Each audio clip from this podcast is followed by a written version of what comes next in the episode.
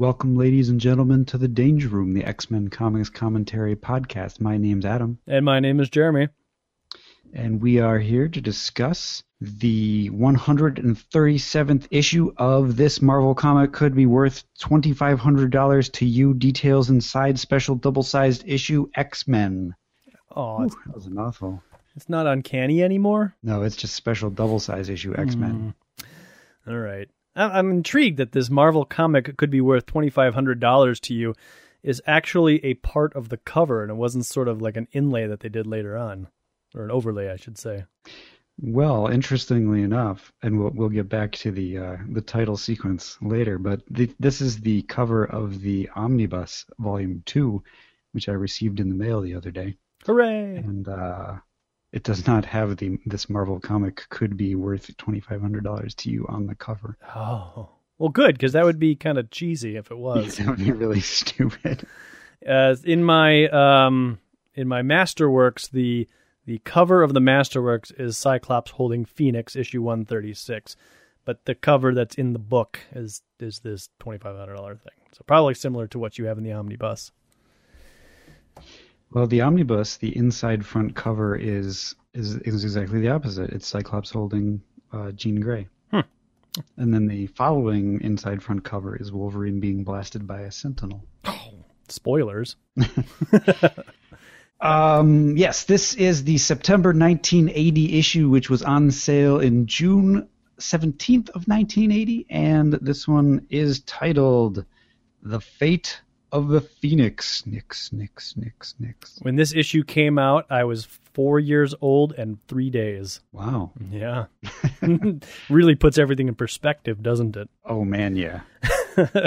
On the cover of this, it is Cyclops and Jean Grey blasting away with everything they have at some unseen force. And it says, Phoenix must die.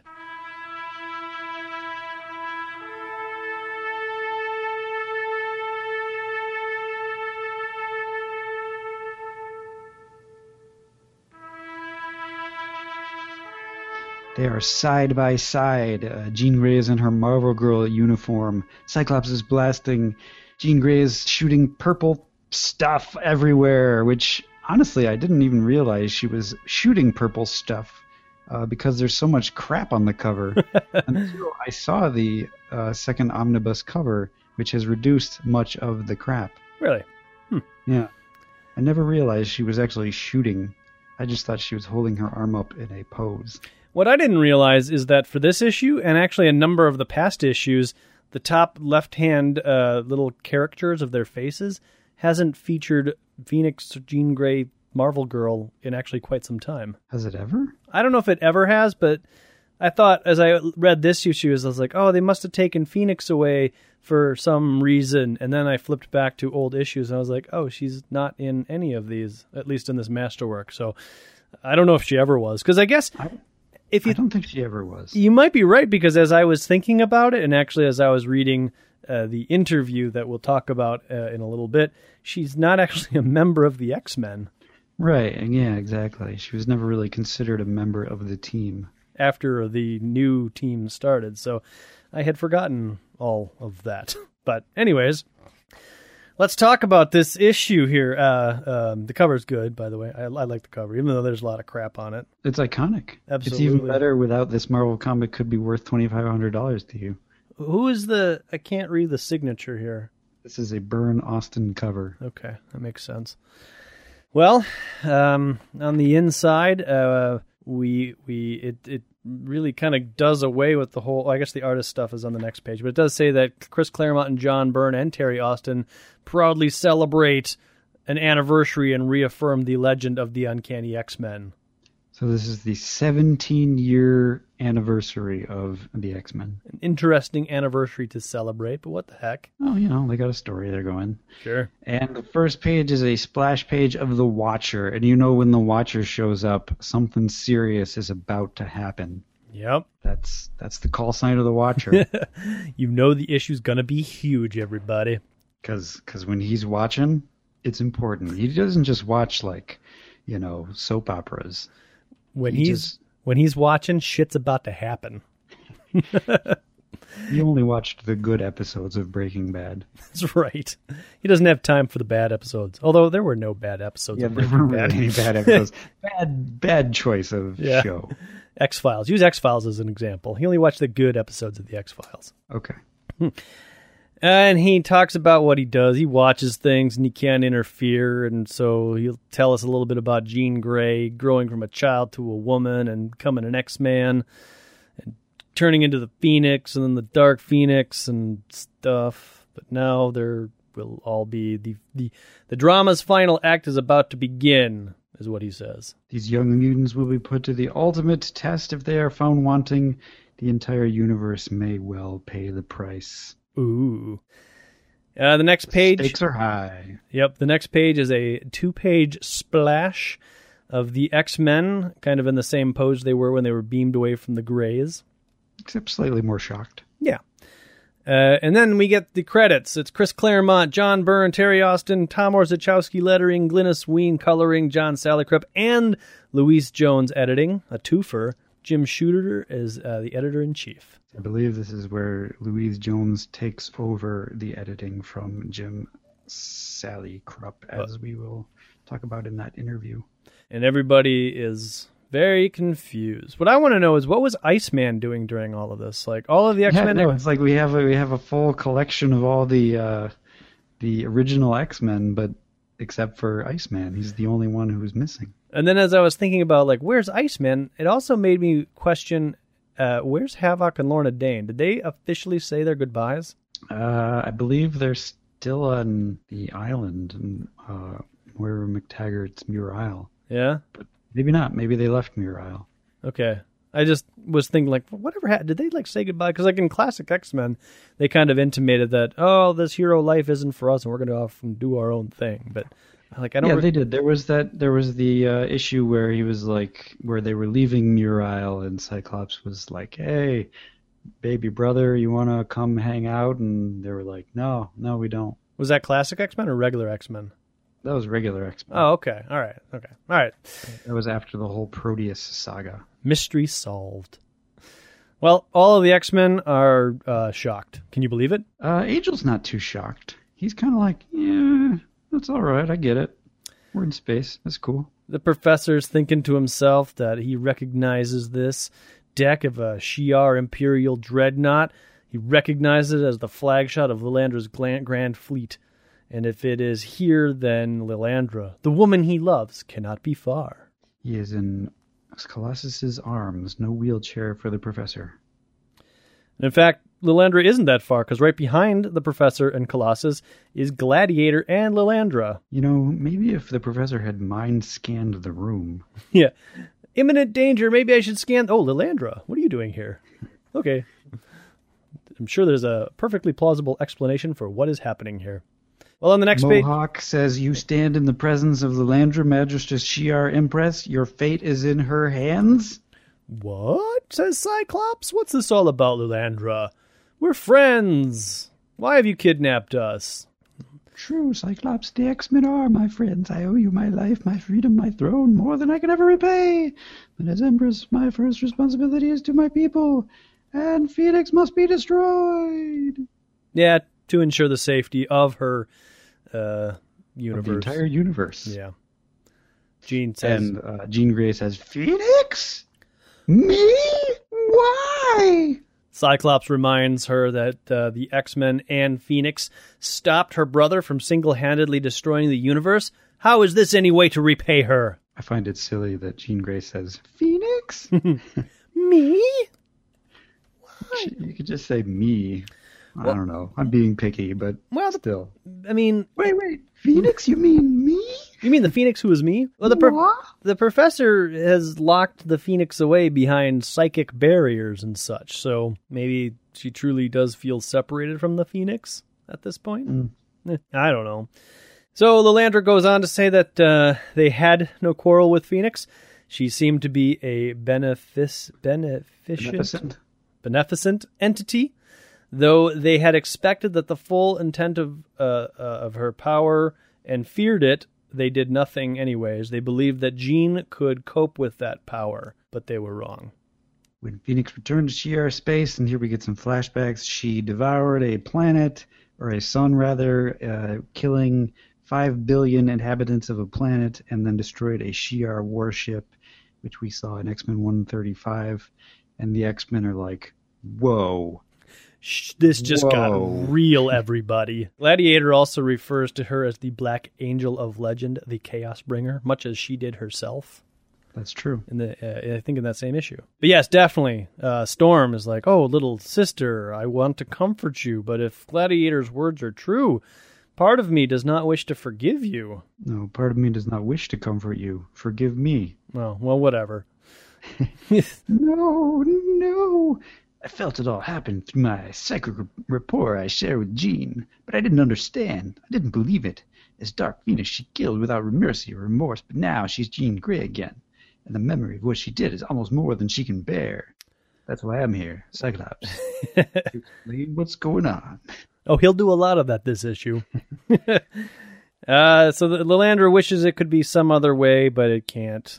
Uh, they have to surrender Dark or surrender Jean Grey or suffer the consequences. She's suffered enough. Let her be. The professor goes on to, uh, I mean, sorry, the, uh, Cyclops goes on to say that uh, uh, Jean was not herself. It was the Phoenix that was in control. And now that the Phoenix is locked away, Jean is no threat to anybody or the universe. And she's suffered enough. Let her be. Suffered, Earthling? Tell that to the spirits of the D'Bari dead who cry out for vengeance. Be silent, Lord Chamberlain, says Lilandra. Uh, she goes on and says, Look, it, I, I don't care what you have to say. The risk is too great. Give me her. Yeah, she's basically saying, you know, so what was done before could probably be done again. Are you 100% positive about Phoenix not coming back? Because I don't think you are. There's no way you can be sure. So give it, give her to me so I can kill her. And that's when uh, the professor acts selflessly and challenges Lilandra to a duel of honor. the Right? That's what happens, right? no. well, kind of. He he, he says, Jean Grey, Arin. Haelar. For I Jean Grey's life, I challenge you to a duel of honor. To which you think, yeah, so I guess, uh, you know, Professor's going to go one on one with Lilandra. It's going to be a little, that's that's pretty noble of him. Yeah, yeah. That's that's what one would think when they say I challenge you to a duel of honor. But apparently, uh, loosely translated in the Shi'ar Empire, it means my team will fight your team as we watch. yeah. Now Lilandra's. Lilandra's pretty impressed with all that the professor has learned, uh, even catching wor- uh, wind of the challenge of honor or whatever the heck it is, and that that challenge cannot be refused. You know that that cannot be refused, but still, I have to go consult with my allies. Because in my might, I might have to refuse it after all. So we also behind uh, Lilandra we get a, a Kree and a Skrull who are kind of like looking. Well, the Kree guy is like, Hey, "You just," nobody said anything about any duel of honor. and the I'm just here to represent the Kree. Skrull guy's like, well, "I wanna kick you." He's all like, grr. So the Lilandra, Gladiator, and some other alien people go into a private consort room or an Instalink communication between the Kree and the Skrull. Before the internet, there was the Instalink. we are bringing this podcast to you live over Instalink. live via Instalink. It's the Danger Room, featuring supreme intelligence of the Kree and uh, whoever this Skrull Empress is. Rick Rule. Rick Rule. Rick Rule. Rick Rule. Rick, I don't know. It's some sort of clicky thing. Rick. Yeah, you know, the Kree and the Skrull are such Avengers things that they're meaningless to me. I, I don't really know or get them. Are they? I don't know. I thought they were more like just the cosmic side of the. I, I, I never really thought of them as Avengers or Fantastic Four or any of that. Just kind of cosmic. Yeah, I don't know. They show up more so in Avengers and Fantastic Four than they do X Men. But anyways, Here they are. Yeah, so, but- so eat it. so get used to it. Well, neither the Kree or the Skrulls have any sort of uh, concern about this duel of honor. They do not object. and they're also okay because they have some of their own people in the ship, so they've basically got eyes on the situation. Provided that the X Men are not permitted to win. Says says either the Kree or the Skrull. We're not sure which. Uh, no, that's the Skrull. Is it? Yeah. Well, then the the whiny Skrull that's on site is like, "My liege, no! I must stand beside this misbegotten maid of a mudworm, and you ask too much of me." Mm.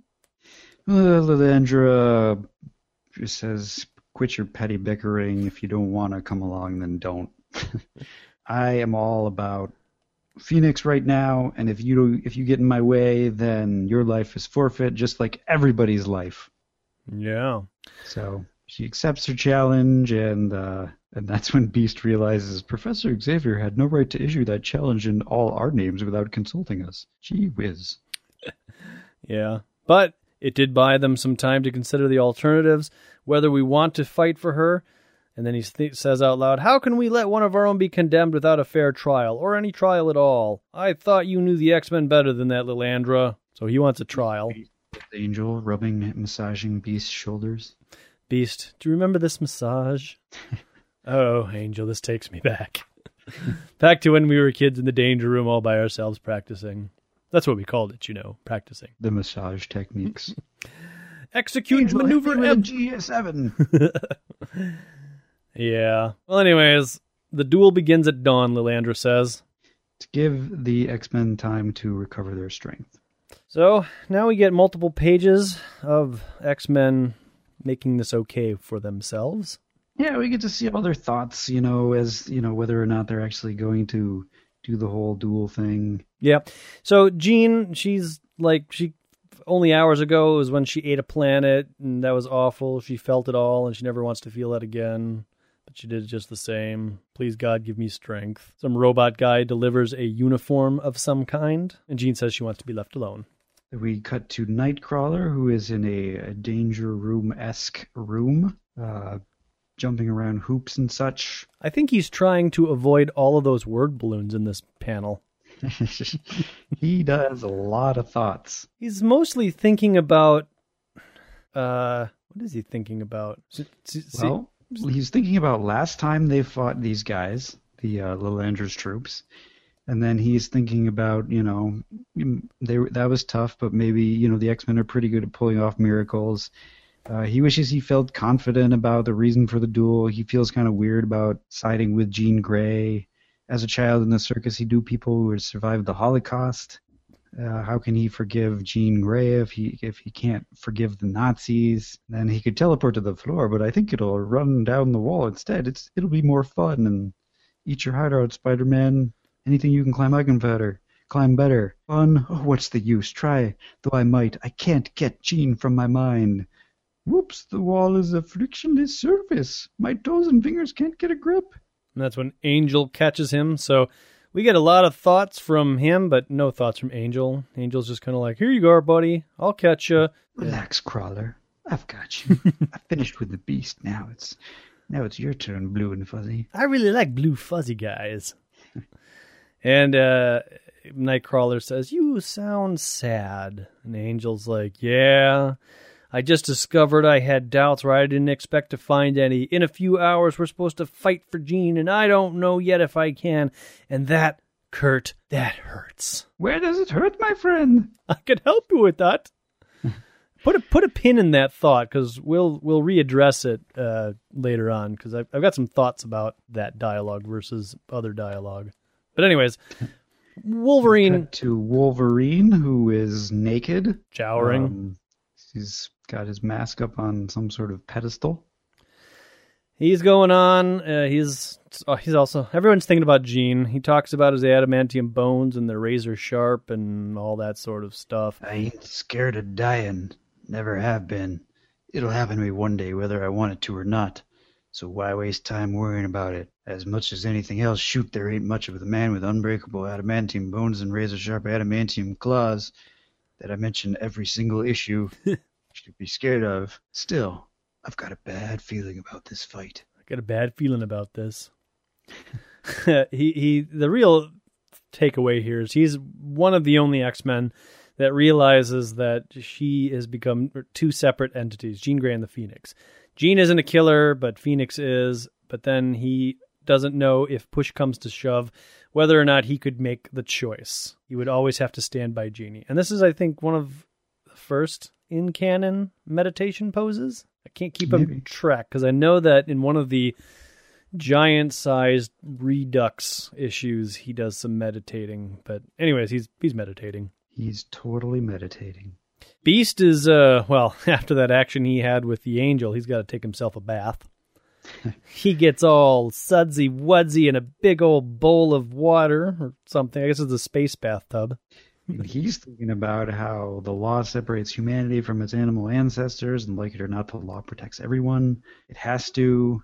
If Jean were Satan incarnate, I'd still grant her the full benefit of the law and give Jean a chance to defend herself. Elandra's exercise in raw, naked power, might making right, is as reprehensible in its own way as Dark is, and I, for one, am not going to stand for it. Well, hello. Yeah, there's a half naked space alien who is ready to give him another massage. Oh, he's just getting massaged all over the place. He Oh, my stars and garters. So the problem I have with this little three panel excerpt here is that Beast is going on and on and on about the law, but I mean, he's in space. He's governed by Lilandra's empire's law. The law that he seems to be referring to is like man's law on Earth. Like if a crime was committed in New York, we would go through a different set of laws and courts than if a crime was committed in the universe. Do you know what I mean? Yes, I do. but uh, yeah, Beast Beast is still sticking with his uh, his feeling that law is universal. No, okay. Colossus. Everybody deserves a trial. Colossus gets a kind of a throwaway few panels. He, was, uh, yeah, he he- knows that Dark Phoenix is evil. He felt, G, but he loves Jean Grey, and he he uh, not in a uh, in a platonic way. right. and uh, it would be a denial of that love, such a betrayal. I cannot, I will not commit, and I will uh, turn into Colossus right now. Rah! Yep. Uh, Storm wakes up with the sunrise. I guess she's able to see the sunrise maybe from her ship, but from space rather than on Earth. It's beautiful. She's remembering the old days in Africa, back when she was the Wind Rider and not the Weather Witch. Yes. She chose to join the X Men to leave her African home of her own free will. The X Men have become her family. Jean Grey is the only si- or the a sister that she never had.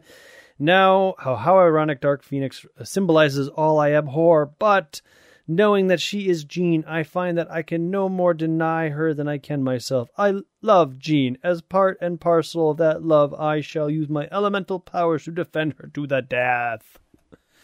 So here we see that she, when she isn't using her powers, she does have eyeballs. So yeah, I guess that's the thing in the code. Oh yeah, yeah. Cyclops is sitting in a little exterior bubble thing outside of the side of a ship. Doesn't look too safe, but whatever. I can't help thinking, what if Lilandra's right? Suppose we win today and then the psychic circuit breakers that Professor Xavier's placed in Jean's mind fail. Dark Phoenix will be free once more in the whole universe at her mercy, and it will have been our fault. I've been wrestling with this fear all night. I still don't have an answer. Maybe there isn't one. I probably should have got some sleep so I'd be like hmm. ready to fight, but that's just my way. He says, Damn, it isn't fair. After all we've been through, after all the good the Jean's done, to have it in like this. I guess that's what the people on D'Bari thought when the sun exploded. Boy, I'm just going back and forth. I've been a leader too long. I could see Landra's position as clearly as my own. Bladdy, bladdy, blah. and if his position was reversed, would he think any differently? I'd like to think yes, yes. If vengeance is demanded, let God let it sort out. I'd rather err on the side of mercy. And that's when Marvel Girl, now in her Marvel Girl garb, comes out and says, No matter what the cost, What? Jean, you read my mind? I no longer have the power of Phoenix Scott, but I'm still a telepath, and we still share our psychic rapport. You're just as Marvel Girl. Why? It's kind of kinky, but why? Uh, leave it on, baby. Leave it on. Ah, nostalgia pride. I started as Marvel Girl, and that's how I'll finish. She goes on. She wonders if she's worth it. She destroyed a world. Uh, in she could still hear the screams of the dying. It felt good. I don't want that feeling ever again, and yet I do. I know, but to give up, that'd be like saying the Dark Phoenix has won. You are that you are evil. You're not. Jean, whatever happens, is know that I love you and I'll stand by you. And I use Scott with all my heart. And they do it right there Again, man, they're like little rabbits. for all the galaxy to see. They're gonna be- that window bubble. They're gonna be pumping out little baby phoenixes before you know it.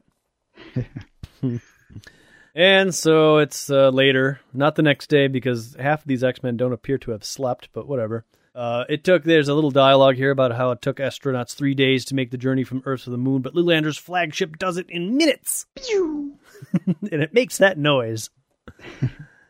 And Cyclops approaches the X Men and says, I won't ask you to fight for me. I don't have the right, but I won't think anything less of you if you don't want to fight for Jean.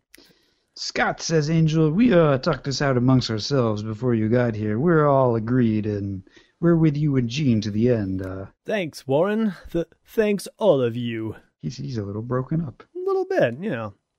Uh, Lilandra kind of breaks down the rules. The X Men and the Imperial Guard will fight until one team or the other is defeated. If the X Men win, those who survive will be set free. If my Imperials win, Phoenix, Jean Grey, is ours to do with as we will, and you abide by those terms, Cyclops. We will. You have our word on that. You know, I have one problem with this part of the story. Everybody's making an assumption as to what Lilandra will do with Jean, or yeah, will do with Jean, but nobody's actually asked. Well, we'll find out what she would do with him in the alternate version of this story. Well, yeah, but I'm just I'm just curious. Like if you were like a well, like as smart as the professor, for example, and it was your girlfriend or the woman that you loved who was like, I need that woman because she committed atrocities, wouldn't your first question be like, Well, I, I understand your position.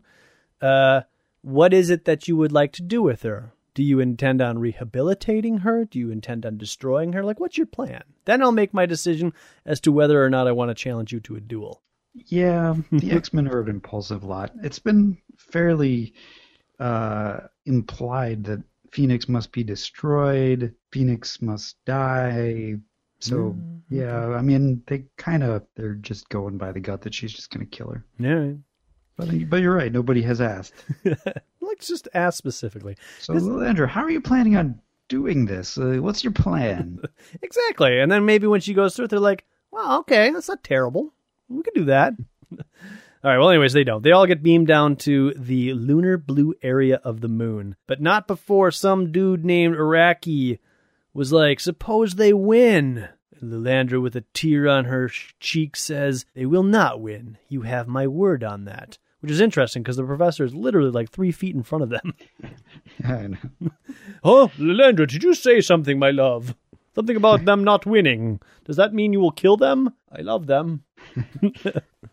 Anyways, so they're teleported into like ancient ruins of the lunar blue area of the moon. Of course, in every Marvel comic, somebody has to say, I recognize this from the files.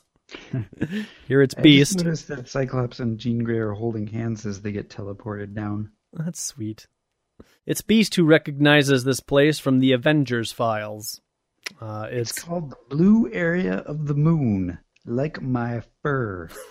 These ruins reach deep. Uh, basically, they can breathe, and if they get out of the small little area, then they won't be able to breathe. Yep. Uh, Marvel Girl Psy scan the area. There's nobody in sight. Cyclops says that'll change pretty quickly, and it does. Wolverine notices that, uh, well, actually, first of all, Jean says, I've noticed multiple telepathic impressions. And Wolverine's like, yeah, they're right over there, where that big flash of light is. That flash of light on the far side of the crater must be the guard teleporting down. We That's use- when Angel takes off. I'll take a look. See, psych. Yeah. and then he apparently because of the gravity of the area is lighter he goes flying off into the area of space where he can't breathe cyclops is like angel no have you forgotten we're on the moon compensate for the lighter gravity before What? Arg! My wings, one sweep took me out of the crater. They shouldn't have done that. No air. I can't breathe and it's cold. It's freezing. My solid gotta stay conscious. So Angel is in the vast vacuum of space right now, not dying. well he he manages to fall some i don't know Oh yeah, he does. Uh, he does seem to fall back to the moon. Uh, He Storm must be close enough to the sphere that gravity still sort of makes him fall. Storm flies over to go get him. Says, Be careful, Storm. I don't want you flying off into space as well. Yeah. So it, it, she does comment here that the limited environment within the crater makes it hard for her to effectively use her elemental powers. Uh, so she won't have uh, sufficient atmospheric tools to work with. Nevertheless, she saves uh, Angel. Muchos gracias, Storm. I acted without thinking as usual. Up here, my wings will take me farther faster. I've pulled some dodo stunts in my day. This one's right in character. Yeah. And they make a big deal of this. Cyclops asks how he feels, and he says, I feel dumb. D U M B. I screwed up. Next time, buddy, think. where you? Where are you? Where you are? What you were doing? There are only eight of us with Jean's life at stake. We can't afford any mistakes. You got away with it once. Don't push your luck, buddy. Like, shut up, Cyclops. We're doing this for your girlfriend. He's all like patting him on the shoulder and stuff. Well, Angel does have this look like, holy, I did kind of mess up there. My bad.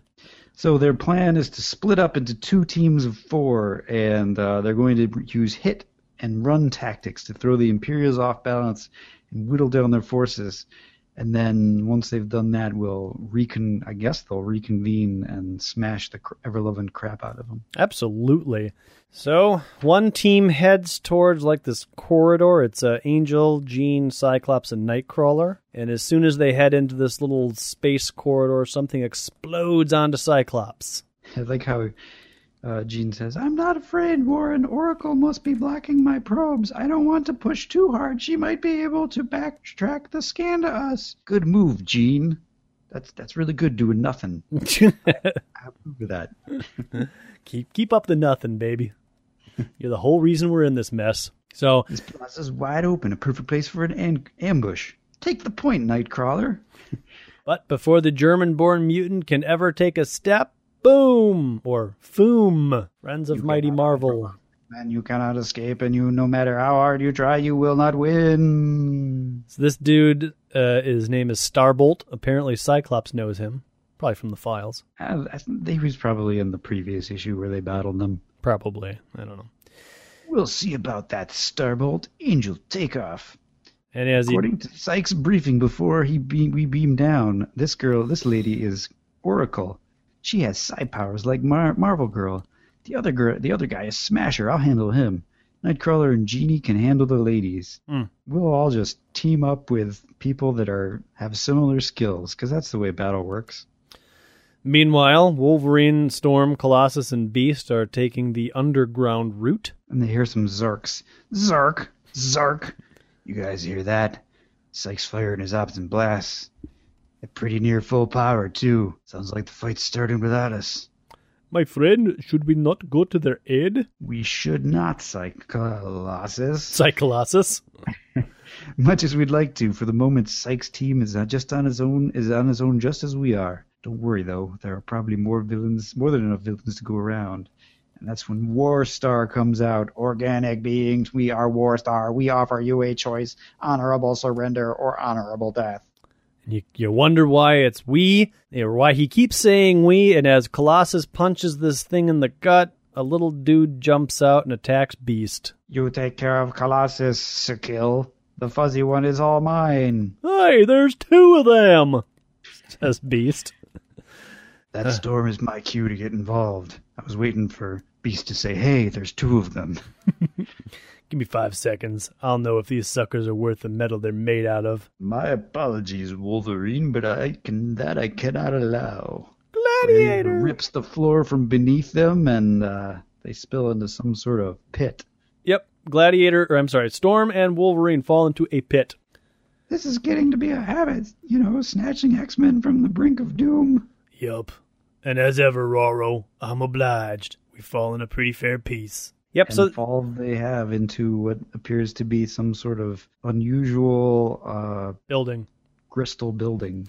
It's pure crystal. It's totally unlike the ruins around it, and it seems brand new. But they don't have time for that because uh, there's a watchdog, but it's not a watchdog. His name is Earthquake Behold the reason why. So he's an alien named Earthquake. That doesn't make any sense. Shouldn't he be named like Shi'arquake? or It Moonquake? roughly translates to earthquake. Yeah, well, anyway. So the ground starts shaking. Uh, You know, Earth is in the ground, not Earth is in planet Earth. yeah. Maybe he could be groundquake. I don't know. But anyways, he he he uh, Wolverine lo- loses his balance and falls inside of the crystal building. Holy Aurora! Wolverine! He fell right through the wall, but I can't go after him until I've dealt with Earthquake. And she talks about the power, the strain, but he'll she won't fail. She mustn't fail. You Earthquake A villain that storm controls the wind and the rain, elements that grind the earth down to powder. and Earthquake is getting hit by pave stones that are being hurled at him, but she doesn't recognize I don't know, Neuro Whip. No, that's what their name of her weapon Uh, her is. name is Hussar, Hussar. who has a neuro whip, sneaking up behind Aurora and grabs her with her neuro whip, and um, and they, they basically tag team her. Earthquake flings a whole bunch of earthy debris at her, which looks like it hurts a lot. Yeah, you would assume that Storm is dead. Cut into pieces at least. Panel. This X Man will give us no more trouble, eh, Hussar? First blood to the Imperial Guard. A good omen. How do they know it's first blood? They're all within psychic rapport of each other. Lilandra's cheating. Elsewhere, uh, the other three, uh, other four X Men are battling: Marvel Girl, Cyclops, Nightcrawler, and Angel. Nightcrawler's just kind of sitting there. We're holding our own, but that's about it. Our powers, our tactical skills are pretty evenly matched, except all of our foes can fly. But I'm just a glorified acrobat. All the maneuvers I've learned to counter an, air, an airborne attack were with, worked out with Storm. Angel doesn't know them, and there's no time to teach. What? Angel, look out! Oracle's Oracle's moving in behind you! Uh, and so Oracle does do something to his mind. Everything's suddenly gone bluey. Too late, Nightcrawler. I've stunned him, and Smasher picks up Angel and tosses him down into another pit. There seems to be a lot of pits in this area. Nightcrawler goes jumping after. My God, Angel's traveling like a rocket. I've got to put ahead of Angel and try to break his fall. I can't see the bottom. I hope it's straight, otherwise I might materialize around the physical object and make a mess very quickly. And he bamps, and then we cut to uh, Wolverine inside the Crystal Palace. Um, His mind's all jumbly, and he's commenting to himself that he hasn't caught himself babbling to himself in years. He doesn't know where he is. Everything's scrambled. His physical senses aren't quite working right. that can't be true. I'm sure he's babbled to himself in a few issues ago, when Chris Claremont. So, for some reason, uh, he runs up to a giant monitor, and on that giant monitor is the Watcher's big head. And he says, I am the Watcher. This is my domicile. You are not welcome here, Wolverine. I'm getting tired of being bounced around like this, bub. You want to make something of it? Very well, if your words will not persuade you, let your actions take their place. I am pledged never to interfere in the lives and affairs of beings whom I observe. However, I am permitted to warn you of the many dangerous devices I have in my home, such as this dinosaur you are next to. Without warning, X-Men, you might find yourself hurled into the world's primordial past, or into the farthest reaches of its future, or worse. Return here at your own risk, Wolverine. Pop! we get three panels of you know Wolverine popping around uh, Time and the space. past, and I guess what is considered the future is like fire and volcanoes and stuff. My question is why? It's his warnings. It's it's uh, the security system. No, but what is the point of him even what was the point of this whole page? Um, I don't know. I, I thought it was kind of neat. Like from a story perspective, generally things happen for a reason. You have somebody stumble upon something so that later on you do something with it. But I guess just to remind us that the Watcher is watching, and it's it's just such a weird like inclusion that uh, just it seems like it's there and like either in this issue or in a few other issues Wolverine be like, "Oh my god, let me tell you about this Watcher fool." well, it does throw Wolverine off balance, so that as Storm approaches him in the next panel, uh, he doesn't. He's not sure if it's really Storm or not, but he's not. He can't. He doesn't know if he can trust his feelings. Oh, My instincts are telling her that this ain't her. Right. Trouble is, after what the Watcher's Funhouse ride did to my insides, can I trust those feelings? I guess there ain't no buts about it. And he grabs her by the hair and tosses her into a wall. And Her hands, as I th- make just a big mistake, lady. her hands as I threw her, they were tightening on my neck. Storm was starting to strangle me. But it- so we know that Storm is unconscious. right. So it would, I don't know. So maybe that was the point of. I don't know. Like the storm part's fine, but the watcher part, it just like what? I don't. Why is this here?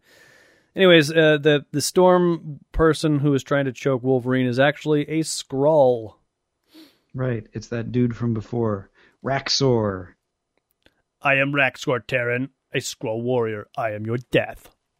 Wanna bet? And that's He does a terrible Wolverine leap. I mean, he's not going to hurt anybody by lunging his chest into them. yeah, it's pretty bad.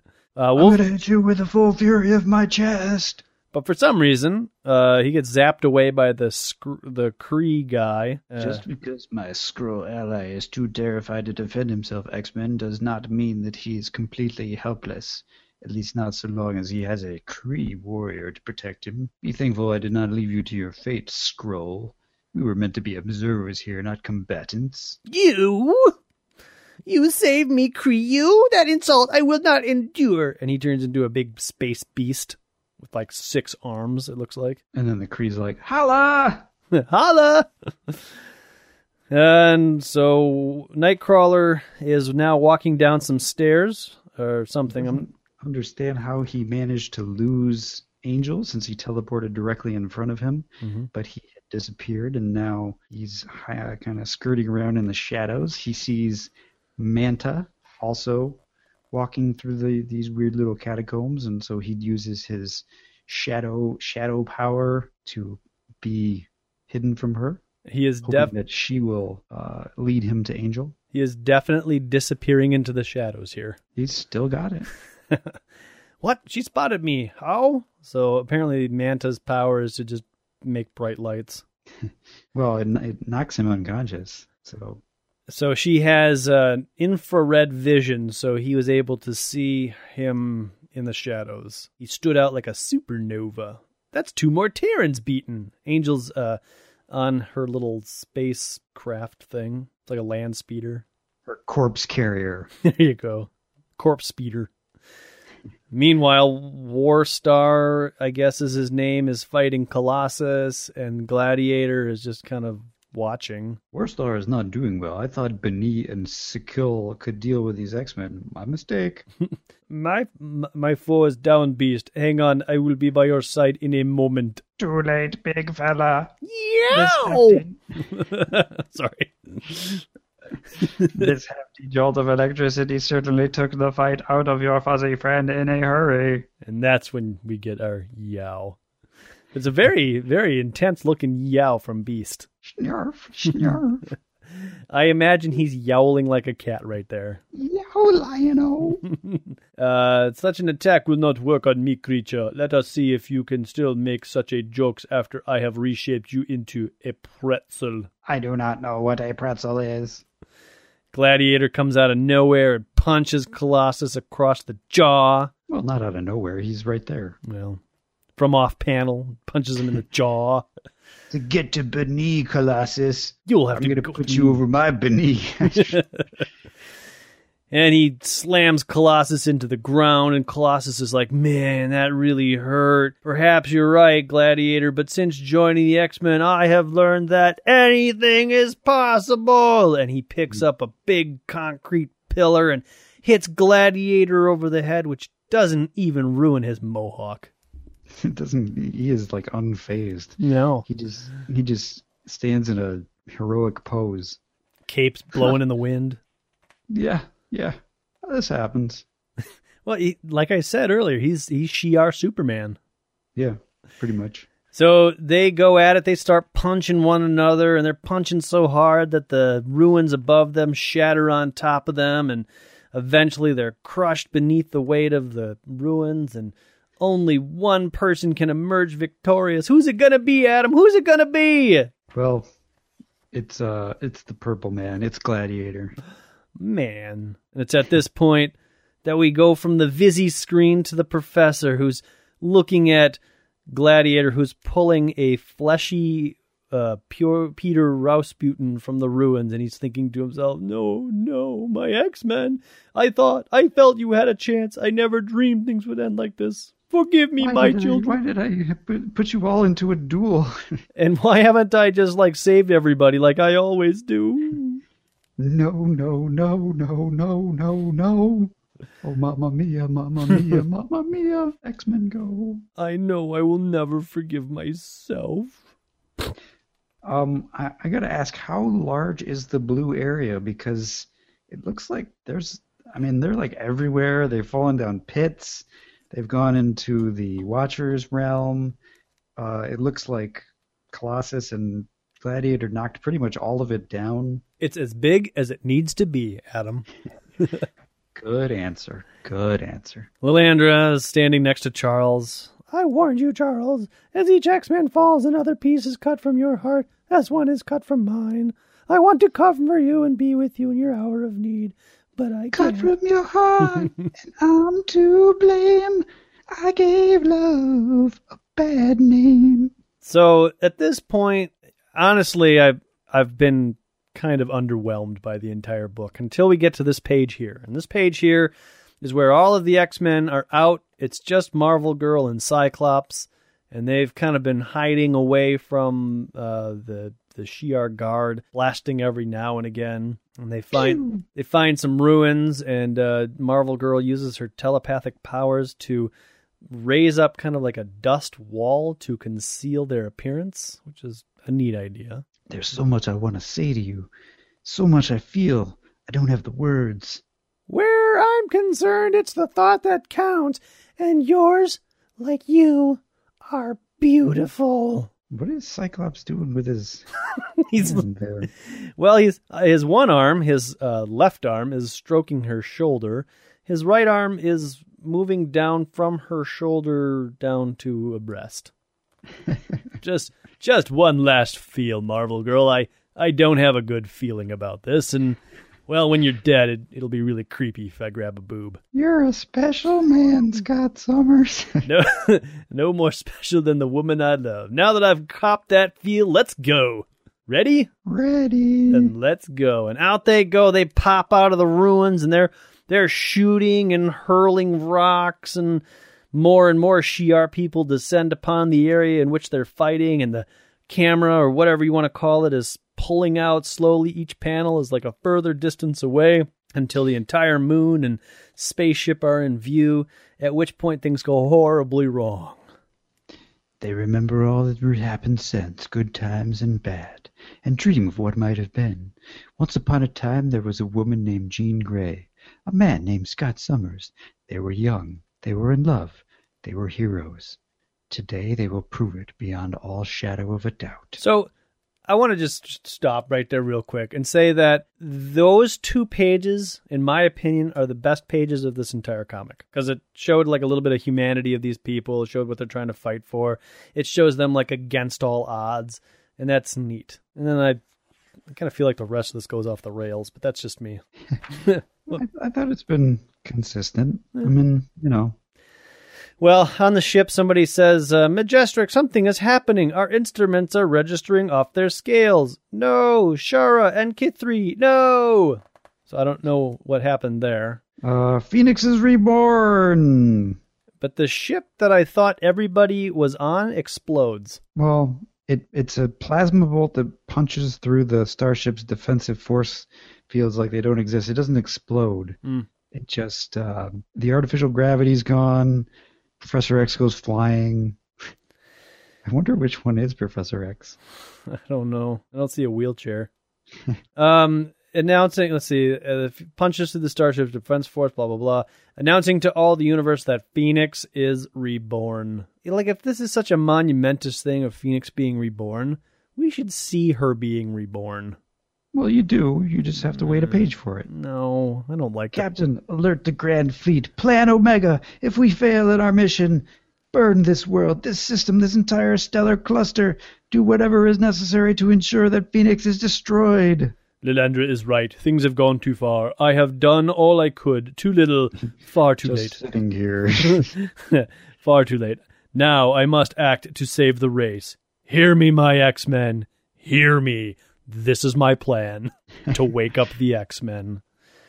Well, on the planet's surface, it happened so fast, no time to stop herself, no time even for thought. She saw Cyclops cut down, and the cry of shock and grief and terror that welled inside within her shattered the psychic restraints that Professor Xavier placed around her power. Now, that's a pretty monumentous statement right there. She saw her man go down, maybe she assumes he's dead, and that's when she loses all all power. So I think that's fine and everything to awaken the Phoenix that way, but I really wish we would have seen that. I really wish, like, at the midst of that big fight where it's against all odds, I don't know, Gladiator shoots him or something, he falls down, and that's when she loses it. But I wanted to see that, not not hear about it. Well, I'm sorry.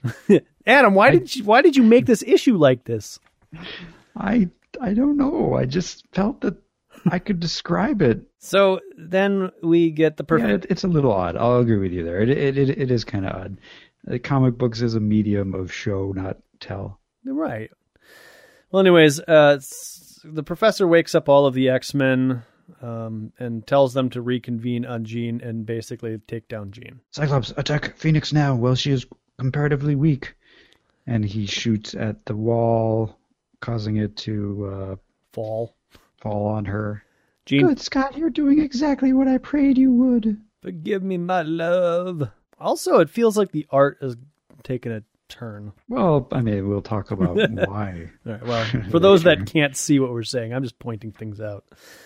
Yes, we'll we'll address all of this in a little bit. Cyclops, Professor's voice inside my mind, forcing me awake.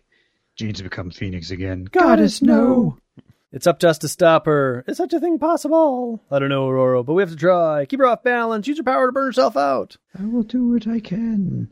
So she creates a uh, some sort of tornado, Wolverine, and uh, Cyclops. Or no, God, God, Wolverine and Colossus and Nightcrawler. Those sea people. Yeah. And Nightcrawler uh, are all awake, pointing out that they also were awakened by Professor X. Wolverine says, I know, Misfit. He pulled that stunt with all of us, so shut up. Stop saying the obvious. Stop trying to fill a page. Don't you guys see we're not facing Genie anymore, but Phoenix? Like it or not, it's us and maybe all of humanity, or her. Wolverine. I'm going to pull a reverse fastball special on you, Petey. Variation on a theme, bub. Only in the moon's lighter gravity, I can play pitcher instead of you. I loved that woman, Petey. Because of that love, I might hesitate. It happened before. We almost got killed as a result. This time that's a risk we can't afford to take. Colossus. You do the job. Colossus transforms into metal all the way across the cavern that he's being thrown across, thinking to himself that he, he Wolverine, you've asked me to kill. I have never done that. Worse, you've asked me to kill a friend. I cannot do it. He punches her, but kind of holds the punch back. Wow, you pulled your punch, Peter. And even so, I'm surprised my head's still attached to my body. Thanks, though, for knocking some sense back into me. Now, finally, I truly understand what I am and what has to be done. Two beings, Jean Grey and Phoenix, separate, unique, bound together, a symbiote, Peter. And then I got confused. Symbiote Peter. Wait, are we in Spider Man? yeah, don't you remember the Venom Colossus storyline? Neither provides the life force, which I provide the living focus for its infinite power. So kill me, X Men. Kill me. No! It doesn't have to be like this! You have an intellect Jean, a will, a soul. Use them. Fight the dark side of yourself. We'll help you. The power changed me too soon. Jean, Jean, wait. You're not giving us any choice. That choice was never yours to begin with. And that's when her costume transforms from Phoenix to Dark Phoenix. Telekinetic force bolt. I can't move. Darn. Jean to Phoenix to Dark Phoenix, a progression as inevitable as death. You of all people should know how I feel through the psionic. No longer psychic, but now it's psionic again. rapport we share. I'm scared, Scott. I can't figure out if it's a psionic rapport or a psychic rapport. Part of uh, the power's taken over me, and I welcome it. In the background, we see a gun rising out of the dust. You want me to fight? I have. I am with all my strength. But I can't forget that I killed an entire world, five billion people. as certainly as unthinkingly as you would crumble a piece of paper. I want no more deaths on my conscience.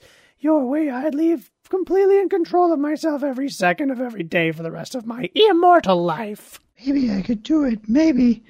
But if I slept even for an instant, if I failed, if even one more person died in my hands, it's better this way. Quick, clean, final. I love you, Scott. A part of me will always be with you. Jean, no, don't. No! The, the blaster that is conveniently risen from the ground blasts her into dust. Oh, that wasn't convenient, Adam, as as Cyclops will tell us in this gigantic montage of text here. You planned this, didn't you, from the moment you landed on the moon? Basically, he's thinking to himself that Jean thought Lilandra's forces could do it, and if Lilandra's forces couldn't do it, she had read some schematics from Skrull and Scream, uh, Kree minds that showed her the location of this gun. And so she went here because she knew she could use it to have herself destroyed. That sounds like a whole lot of rubbish to me. it, it does sound like a quick, how do I finish this thing? Cyclops just pieced that all together, huh? yes, he did. Maybe he got it as the psionic rapport was fizzling away. Well, anyways, she she's not just dead; she's vaporized. She is gone. Yeah, that's that's She ain't coming back from that. Oh, Jean, Jean. And then inside the, I guess, Watcher's Crystal Castle into some new character that um, maybe is uh, readers are familiar with from other issues. Statement: I am the Recorder, a non-cellular humanoid created by blah blah blah. why did this happen? My happen? historical circuits inform me that Jean Grey was counted as a force for good on Earth. As Phoenix, her power saved the universe from from extinction, yet she was hounded to death. Interrogative. Why?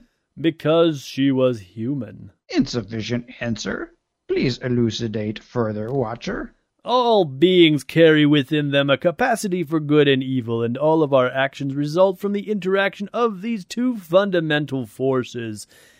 Gonna keep talking for quite a while until the comic book is over, but keep this in mind. It was important that she die a human. Yes, that's what it comes down to. What makes humanity virtually unique in the cosmos, my friend, is the extraordinary capacity for self sacrifice. This ability to triumph over seemingly insurmountable obstacles, if the cause be just, knowing all that well, all the while that to do so means certain death. So it was important to her that she die a human, not a phoenix, not a chaos bringer, not a black angel, Not a the Black Queen. queen. And Not- so on and so forth. And, that, and it doesn't even say the end. Nope, it does not. That's it. That's the end. So there you go. The conclusion of the Dark Phoenix saga. Whew. Yes, sir. What did you think of that, Adam? It was good. And the end was a little bit quick, but you know, I liked it. Yeah, you know, I've been uh, uh, through this iteration of the Masterworks, uh, flipping forward to be like, okay, well, you know, looking for. I haven't been reading ahead, but certainly looking for keys ahead. And this issue is basically a lot of dialogue and a lot of fighting, and not really. I mean, I guess it's supposed to be the final chapter of Phoenix, so I mean that happens, but nothing else really happens. It felt like it was a lot of filler. Yeah. I mean, it, it is what it was. It was a big battle that ended with Phoenix's death. It was probably not the most. I don't know. These comics have got to have a lot of action in them. So, Yeah, yeah. No, I, and the action is generally not the best part. No. Well, I mean, I, maybe back in the day it was, it was, but I think storytelling has changed over the years, so it's a different, it's a different time. So I think I don't know. I think he was trying to tell. He was trying to get into all these people's heads and make it interesting. But yeah, I mean, it, it, it well, we know that Jean Grey was supposed to live. Right. Well, I never really knew that until recently, to be honest. Well, I mean, we know that now. Right. So, And uh, then Jim Shooter came and said, "Hey, she killed five billion people. She can't live." what's this I hear about these people dying? You can't do that. Do something different. So, uh, uh, I don't know. So the the interview that is actually included in probably both of our works, as well as probably the Dark Phoenix saga. Phoenix saga. Isn't it's an interesting uh, interview? You had, you read it, right? Mm-hmm. I did.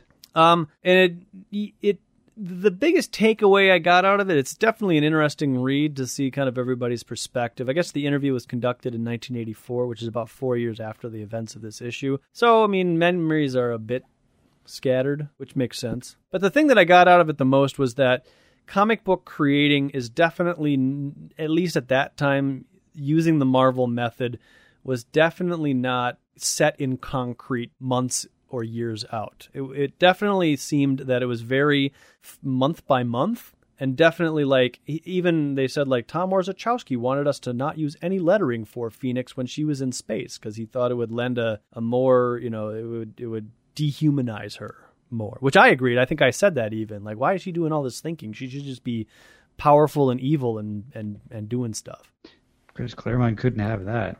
No, it's like well, there's no words there. If you learn anything from Stan Lee, it's like if there's a panel, you put words in it.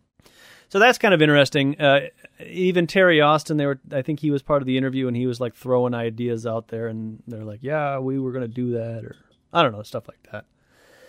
So it, it definitely seemed to be a very creative environment. Uh, different things could happen a month months in advance, or uh, uh, different things could happen but those could all change. I mean, just like a conversation changes. Sometimes you start a conversation with like one goal in mind, but if you're open minded enough, the conversation by the time you get to the end is completely different. So it really sounds like that was the case here with the Phoenix.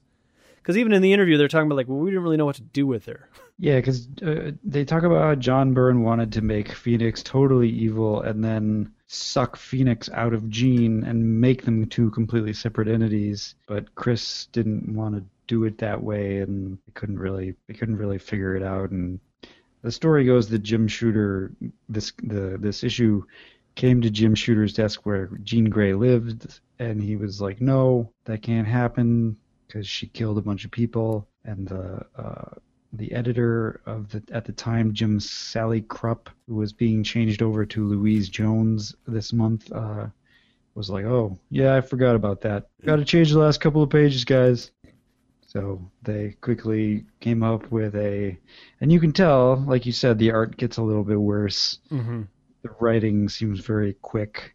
They just kind of wrap everything up really quickly. But in the interview, Jim Shooter, I think even uh, John Byrne, they're both like, "Well, this is better. Like the the thing you did was better in the end." They, and I agree, it is. I don't I mean, know. Reading the alternative, I kind of, I, I, I think it's better. Do you? So yeah. do we, let's just do which maybe we should go over the alternative here real quick. All right. So there are like changes all over the alternative. There's a lot less words. so that's the other interesting thing. So I I read this issue 137 proper cover to cover. Uh, and then I went through and I did just kind of a comparison because I knew there was dialogue changes. Um, and where was I going with that? Uh, Chris Claremont he says that he really liked going back and revising 137 because it gave him the chance to quote unquote fix dialogue and kind of give him a second pass. Which is cool because I actually was like, some of the dialogue is a lot better because of this, but some of it isn't. Yeah. Well, okay. So, anyways, I I know where I noticed changes. Where where do you want to start, Adam? Uh, well, there's I mean, there's a lot of minor changes. There's pretty much changes on every page. Like the Watcher's dialogue is a, a little bit different. less in the first page. Um, uh, I guess the first, let's see, the first major thing is that uh, when when beasts when when Beast doesn't say no. You got to talk about the law. He says, uh, uh, says, "We shall see, Angel. Neither you nor Beast are X-Men any longer. This is not your fight. You are free to go if you wish." And Beast says, "Well, gee, now that you mention it, Lil, I did leave some cookies baking in the oven. I'll be seeing you." And then Beast, uh, Angel grabs him and says, "We'll both stay." That's actually kind of funny. Which is like, you know, really out of character for Beast, and you're like, "What?" And so at first I was like, "Oh, I see why he wrote, rewrote that," but then it actually comes back to that, and we'll get back to that a little later.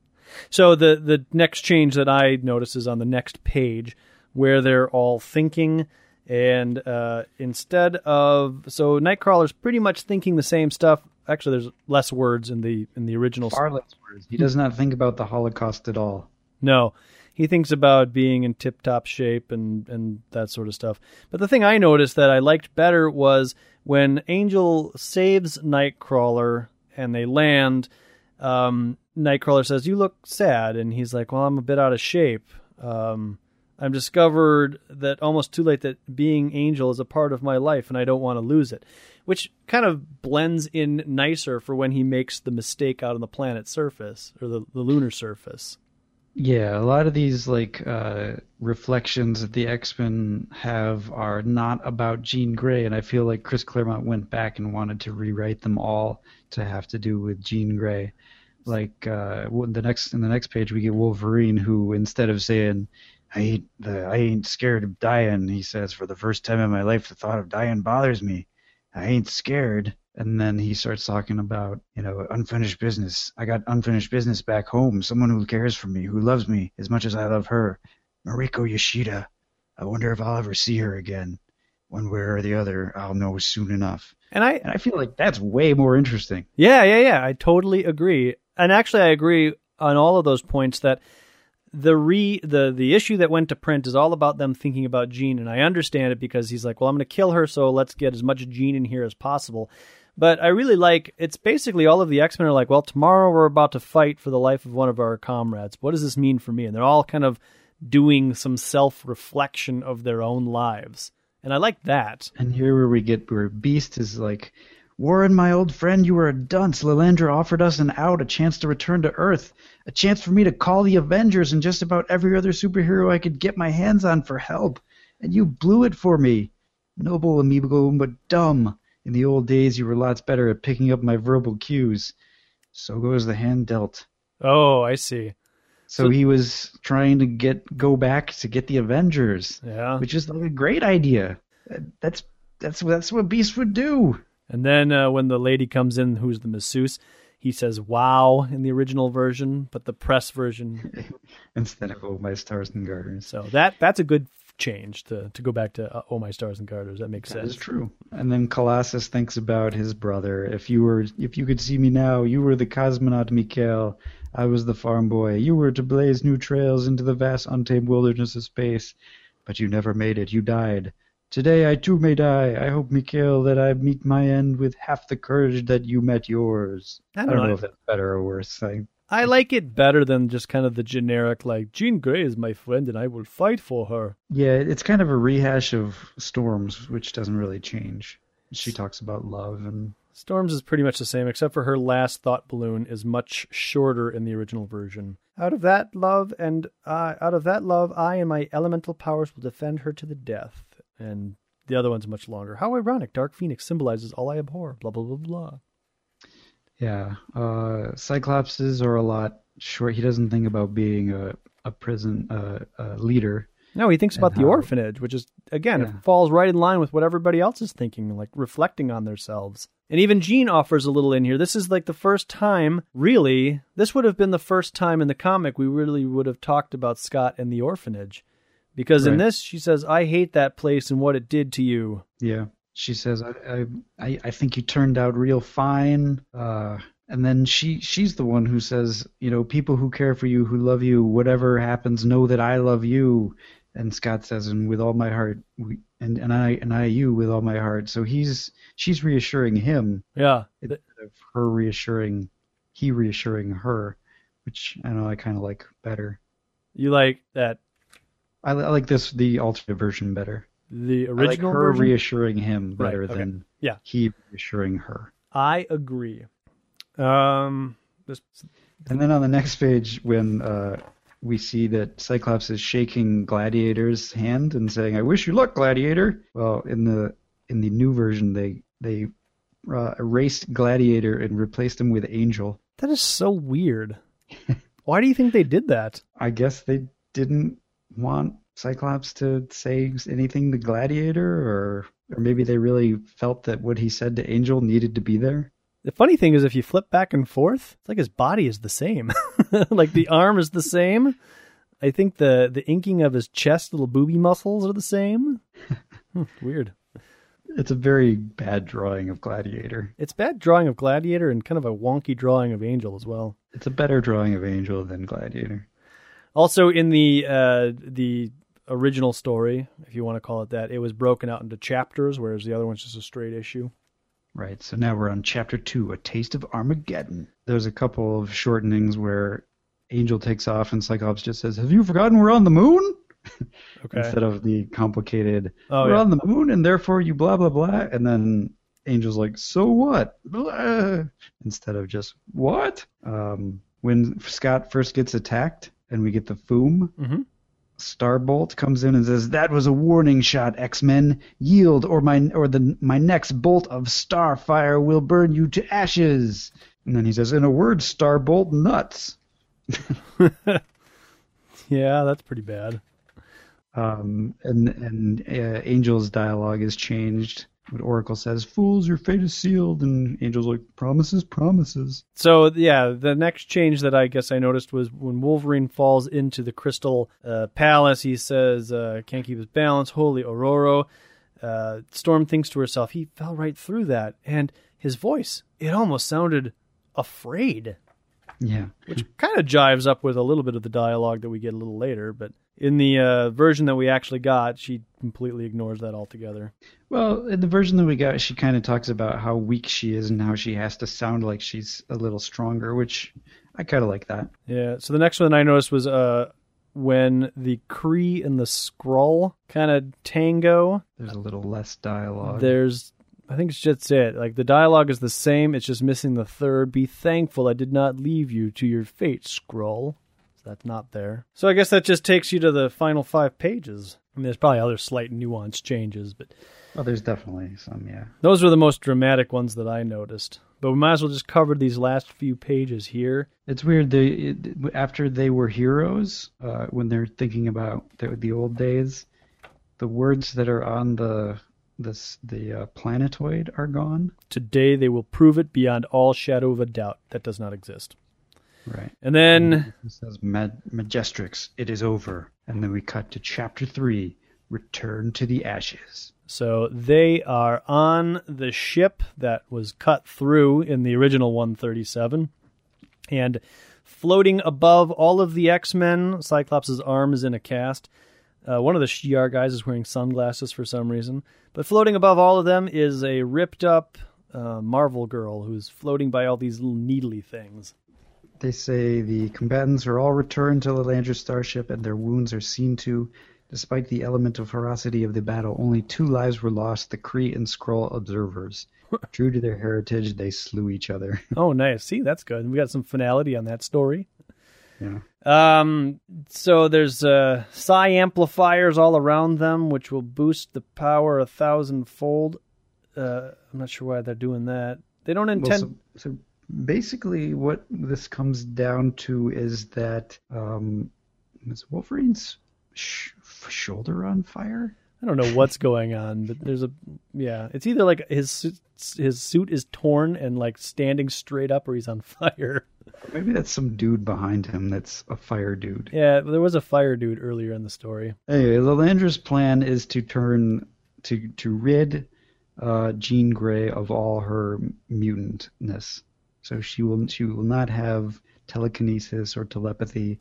She will just be a normal human being. They call it a psychic lobotomy. Yeah. So that's um that's pretty severe. It, although it doesn't say that she'll she'll be mindless. I mean, she'll have all of her memories erased. Just that she won't have her powers. No, just yeah, just that she won't have her mutant abilities. Why don't you guide out, gouge your eyes out while you're at it? She'll be as good as blind, deaf, dumb, retarded, paralyzed, you name it. She'll be better off dead. I'm not letting you do this. I'm pretty sure that's the only time Wolverine has ever said the word retarded in a Marvel comic book. I'm pretty sure. Uh, Cyclops is like, look, we tried, we failed, and we gave our word. Go ahead, Lilandra, do what you need to do. Before I change my mind. if I was Lilandra, I'd be like, look, boy, you already gave up that right. So they aim the little psychic amplifiers at her. They swirl around her and absorb her into this giant white light. They comment that she's glowing like a star. It's so bright in this room. Cyclops starts thinking about inside his own mind the rapport that they share is dissolving like watching somebody die, while at the same time dying yourself. Oh, Jean. Jean. She reaches out her hand to him and he, he reaches for it and says, I'm here, Jean, take my hand and kneels before her as she loses their their psychic rapport slowly disappears and she loses her powers and uh Cyclops feels empty inside. There's just a hollow ache as if someone had punched a hole through my, his heart. The, if things feel this awful to me, how much worse are they for Jean? She just collapsed into my arms without a word, a sound, a gesture. She's breathing barely. But that's about all. Scott, is she all right? Is there anything we can do? Haven't you done enough already? He sneers. oh, brother. what had, was done here had to be done, Cyclops, blah, blah, blah. I would be upset if she was my daughter, too, but I wouldn't do anything differently. Just leave us alone, Lilandra. Don't ask for understanding. Not from me. Not yet. It's too soon. The wound's too raw. Come on, X Men. Let's go. the professor's strangely silent through all of this. Let's get the hell out of here. Oh, that was another change. In the uh, release of 137, uh, Cyclops says, damn it, or something like that. But in this yeah. version, he does not say damn it, but he says hell here. So you get a swear word either way. Let's get the hell out of here. So they leave, and it leaves us with three quick panels of the Watcher and the Recorder.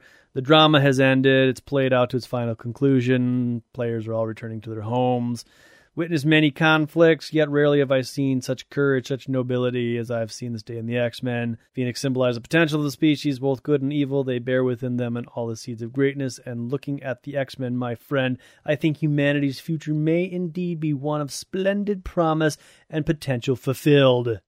Does the Masterworks have the original cover art uh, just penciled and inked with no color? For the next issue? logo? No, for 137. No. Because here you can definitely tell that Jean Grey is hurling rocks. oh, let me flip through this.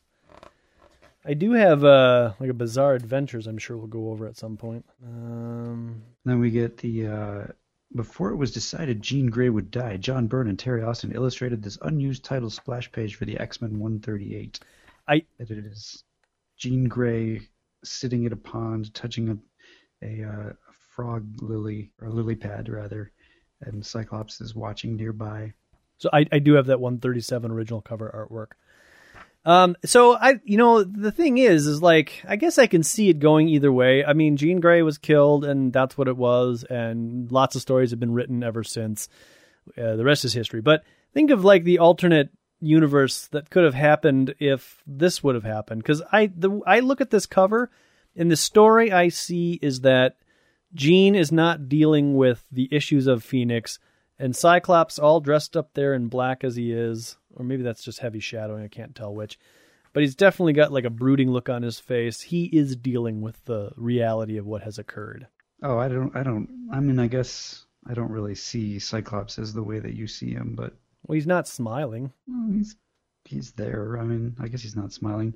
There's also they also in the omnibus they also have page 18 from issue 138 where Nightcrawler gives Jean Grey a flower, and Cyclops walks her out to a car where Mr. Grey is waiting to drive her off away from the school. And uh, we cut to a shot of Wolverine looking through the window, watching them drive away.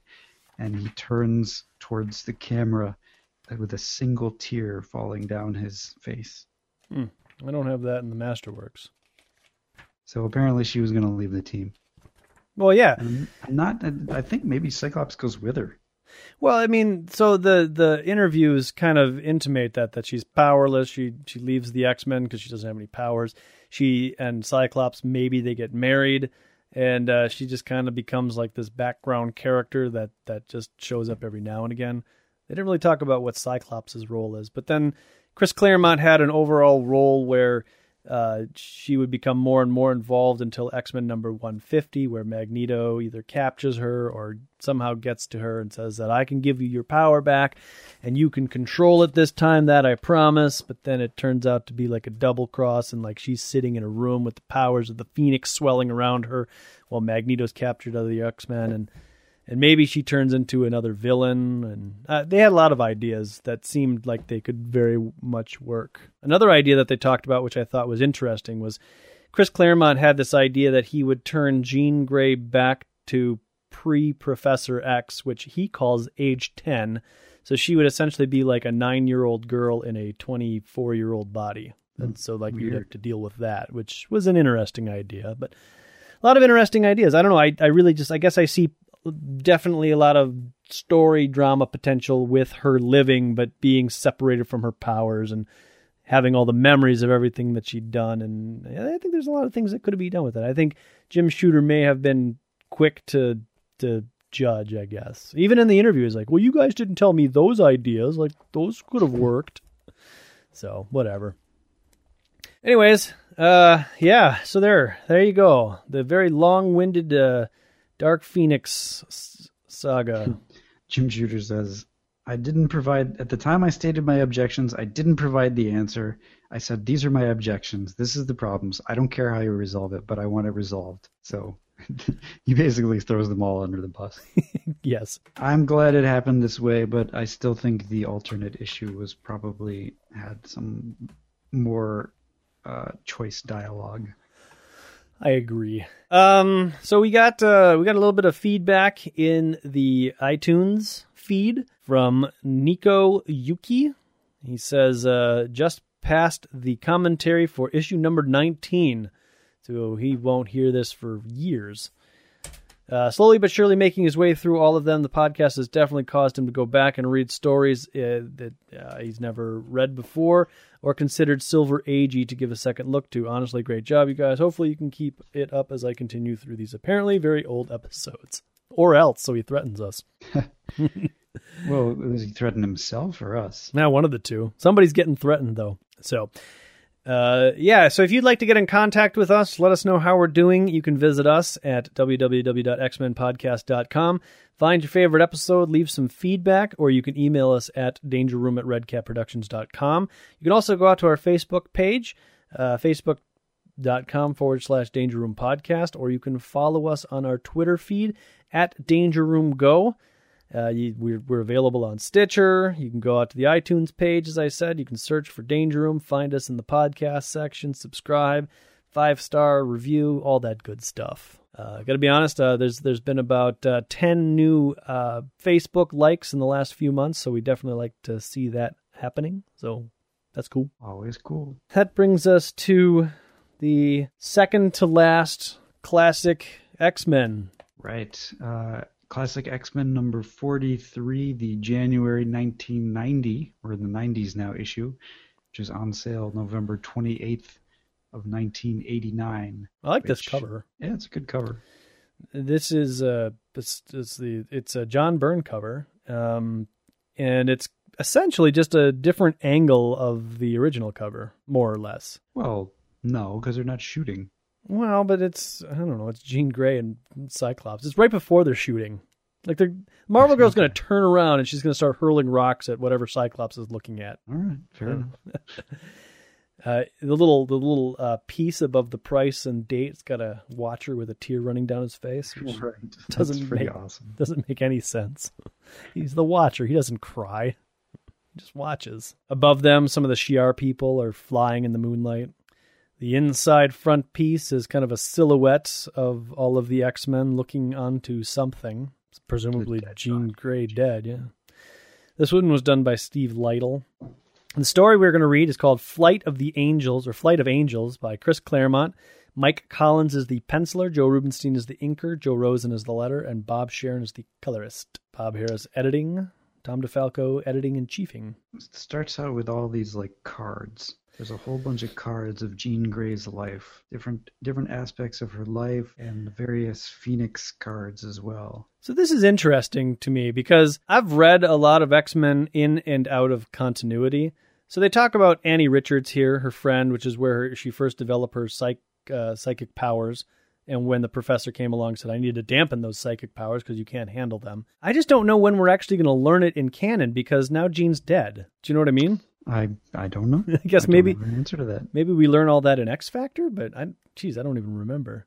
But that's essentially what's happening here. It's a, a series of cards that kind of take her through her life up till now. Right. And these cards, as we zoom out, they are forming the kind of a chalk outline of a body, and one of them is on fire, and they all start to set on fire, and a giant phoenix emerges from them, and then uh, the body or the shape of the body turns into Jean Grey in a phoenix outfit, but now it's all completely white. It isn't fair. I tried so hard to die. Splang. the she's on a completely flat surface, but uh, a trap door sort of opens, and a whole bunch of girders come up from the hole. It's a dude whistling, and she's trying to get his attention, but he's just setting up girders. Eventually, he responds to her. She gets mad at him. I'm talking to you, Mister. So I hear. So what? Oh, All I want are some answers. Working, can't you see? I got no time for idle chit chat. Oh, the devil take it! And you, Buster! I'll find them myself. So sorry to have bothered you. Not asking yourself, like, why am I in the middle of space on a brown flat platform with a man with girders? It's like the more important question. But as she walks, Notices her costume has changed. Three faces of Phoenix. Green was the good one. Red was the bad. So what means this white? ooh, nice stars. But shouldn't there be more? Yay! She falls. She falls on her ass. I don't know I'm why. not sure why. I guess because she she's surprised. I guess she must look over the edge and get surprised. Over the edge. Ah! Over the edge is kind of like a sheer cliff into the emptiness of space, if you will. But it's not the emptiness of space. Because it looks like in this next panel she's able to touch stars. I'm not really sure. In the sky, sweet mercy, those aren't stars. Of course they are, lass. But it's like she can touch them, but I'm not sure if that's what is actually happening. Those pinpricks are galaxies. What am I looking at out, out there, Mister? The whole universe. View does take some getting used to, and he gives her a cup of hot cocoa or coffee or tea or something. And they talk. Yep.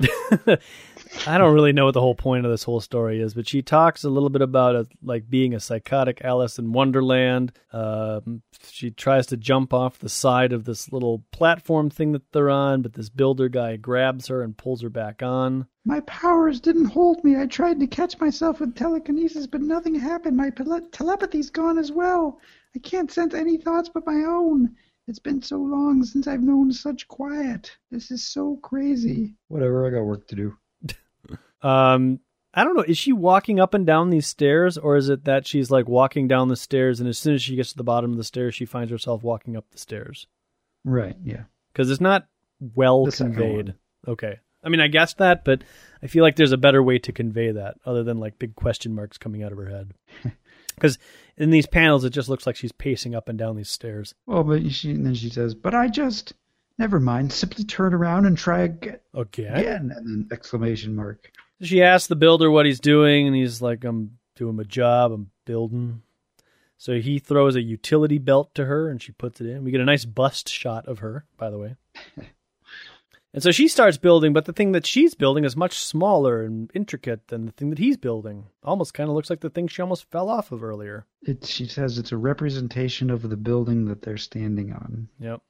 A flash of light from inside, but how can that be? And now she's on the planet's surface with these people that kind of look like broccoli. And we've seen this planet before. This is the D'Bari. And in fact, the Dark Phoenix shows up and eats their son. I don't understand this dialogue. Somebody says like, "Lovely day, is it not? Glorious, truly. Anyway, Gavin met this boy at school. Really, I don't need a mate maker." Like, I don't understand what that means. Give the poor lad a try, for goodness sake. Where's the harm? It's just a couple of people making conversation, and this is Jean Grey has taken the place of just another one of these D'Bari per, per Um, people. people. got it. So this is like three kids talking that are on their way to school or something. Sure. Okay. Okay. Well, that makes a little bit more sense, I guess. Yep. Phoenix shows up and blows it up, and then she's like, "Oh my god, I did that." And then she's on the uh, spaceship where she is one of the ensigns, and she witnesses the ensign's last moment as Dark Phoenix now destroys that ship. Oh, I see. She actually is the ensign in this. I see. Right. Okay. Yeah, okay. It blows up and such passion, such pleasure. No.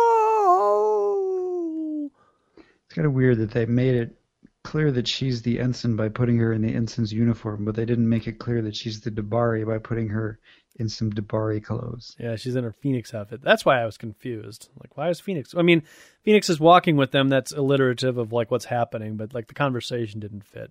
But anyways, Right. They should have put her in one of those D'Bari cloaks. so she wakes up. She was dreaming. This dude's holding her. Like, let it go. And she says, "I know you. You're death." You asked me where you were and what this place is. Consider it the, it the Alpha, the Omega, the beginning, the end of it all, where the physical universe merges with the domains of the spirit and imagination, and Chris Claremont smokes some peyote. words, just words. Damn right. so tell me, Master Builder, which room on your edifice is for me? If you were meant for here, girl, you'd be here. Part of it is a fabric, as those in your shall small contribution. I don't really know what he's saying.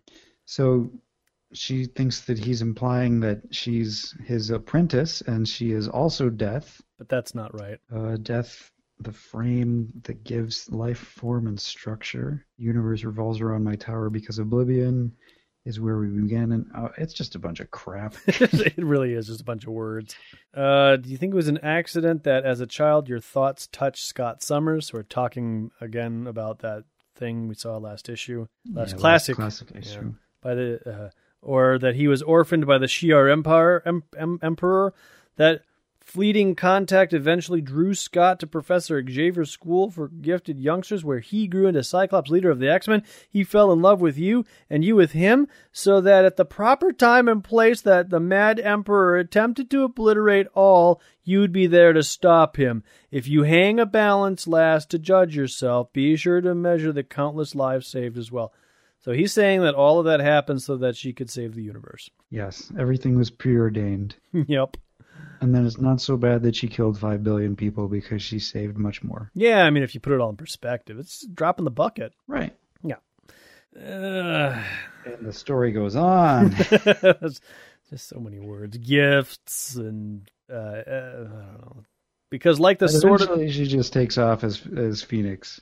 And she's like, Take care. I won't forget you, friend. Or our talk. This time, trust me, things will turn out right. You too, poor wee thing. If only it were that easy. And then we flash to some more cards. And the cards are basically everything that is to come from the moment past 137. Jean getting shot, Madelyne Pryor being born, more Phoenix stuff. Well, what exactly, what exactly is happening here? So, Mr. Sinister like clones Madelyne Pryor, No, clones And then he- Jean. and then he terminates her. I don't, is that what it says? Is Yeah, this- it says terminate. I, I, I think I think the story goes is that there was like multiple attempts at Madelyne Pryor. He pushes the terminate button, and it looks like he watches her terminate, but the fire goes off in her eyes, and then sh- the phoenix. This is a terrible drawing. It looks like the phoenix approaches the Earth again and lands in the bottom of the sea, uh, where they. I I don't know. Is this? I'm very confused. if I'm to guess, and I'll try, I believe that this is Madelyne. I don't know what's terminating here. Maybe that was a bad Madelyne Pryor, but the next one that looks like, well, actually, it's terminated, but then she is awakened by the Phoenix effect. So the story goes that when Phoenix's lights went out, mine went on, or something like that. And so Mr. Sinister, I think, thinks that this Madelyne Pryor clone is dead, but she's not. She awakens. I think she escapes or something. Then Mr. Sinister's got to find her. The Phoenix Force goes and flies around. It goes to the bottom of Jamaica Bay, where it finds the tube that Jean Grey was in, and then Mr. Sinister is holding. I believe that that is Madeline Pryor, because this is all taking place after uh, Inferno, where a lot of this stuff is revealed. Like the classic X Men is physically written after the Inferno star- storyline. Right, right. Yeah. That would be what I assume these panels mean. Spoilers. Well, we are in the spoiler section. You know this, listener, by this point. Things you can't be told but have to discover for yourself, no matter the cost. I'm truly sorry, child. You'll remember neither words nor me, but you will learn the hard way. Oh, I wish I could forget this story. Don't know what you're going to learn the hard way, but you're going to learn it. It's going to be hard. The hard way. So as long as we're in the spoiler section, there's just one spoilerific thing that that I want to ask because I, you know, like I've said, like I've read a lot of these, but this is the first time I've really kind of, I've, it's definitely the first time I've ever read one through wherever we are right now. But I realized that Wolverine fell in love with Phoenix. Phoenix, as we find out in X Factor, was just kind of a facsimile of Jean, wasn't really Jean. So he really never fell in love with Jean. Well, no, he fell in love with her before Phoenix. If you read the comic books, the first time he shows any sort of in canon, not not any of the retconny stuff, like the classic X Men stuff. The very first issue where he shows affection is issue 100 when he buys the flowers for her after she has risen from the uh, water and says, I am power incarnate, I'm Phoenix. And then he takes those flowers to the hospital room, sees all the rest of the X Men there, and throws them in the, the garbage. Well, right, but that implies that he fell in love with her before she turned into Phoenix. I don't know if that implies anything. to me, the reader, that says, like, that's when he decided he had feelings for her. But well, right. I, I guess my he...